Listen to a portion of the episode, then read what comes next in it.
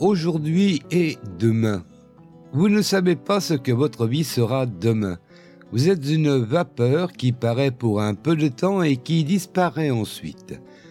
Vous devriez dire au contraire, si le Seigneur le veut, nous vivrons et nous ferons ceci ou cela. C'est dans Jacques chapitre 4. La vie souriait à Henry Ford.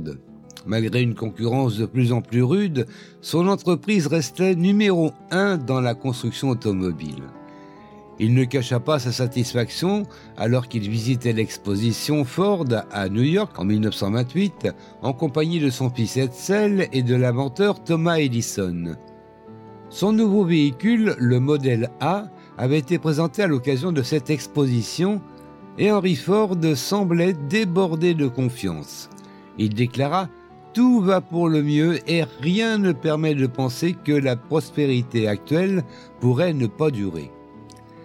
Beaucoup d'hommes à l'époque étaient convaincus que leur prospérité ne prendrait jamais fin. Ils ne se doutaient pas que quelques mois plus tard, l'économie mondiale s'effondrerait et que la Grande Dépression viendrait tout bouleverser. Nous avons au fait d'oublier que notre vie peut basculer du jour au lendemain, que l'imprévu se produit fréquemment, que le déroulement des événements nous prend souvent de court. Pour beaucoup de personnes, cet élément d'incertitude peut être source d'angoisse, d'inquiétude, de peur. Mais pour les croyants, il est un rappel qu'aucun de nous ne sait ce qu'arrivera demain, que nos vies sont comme une vapeur qui paraît pour un peu de temps et qui disparaît ensuite. Que nous devons placer notre confiance en Dieu et bâtir notre vie sur lui. La Bible nous rappelle que si nous ne connaissons pas l'avenir, Dieu, lui, le connaît. En fait, il a annoncé dès le commencement ce qui vient par la suite. Aujourd'hui, refusez de vous laisser envahir par la peur et l'inquiétude en pensant à l'avenir.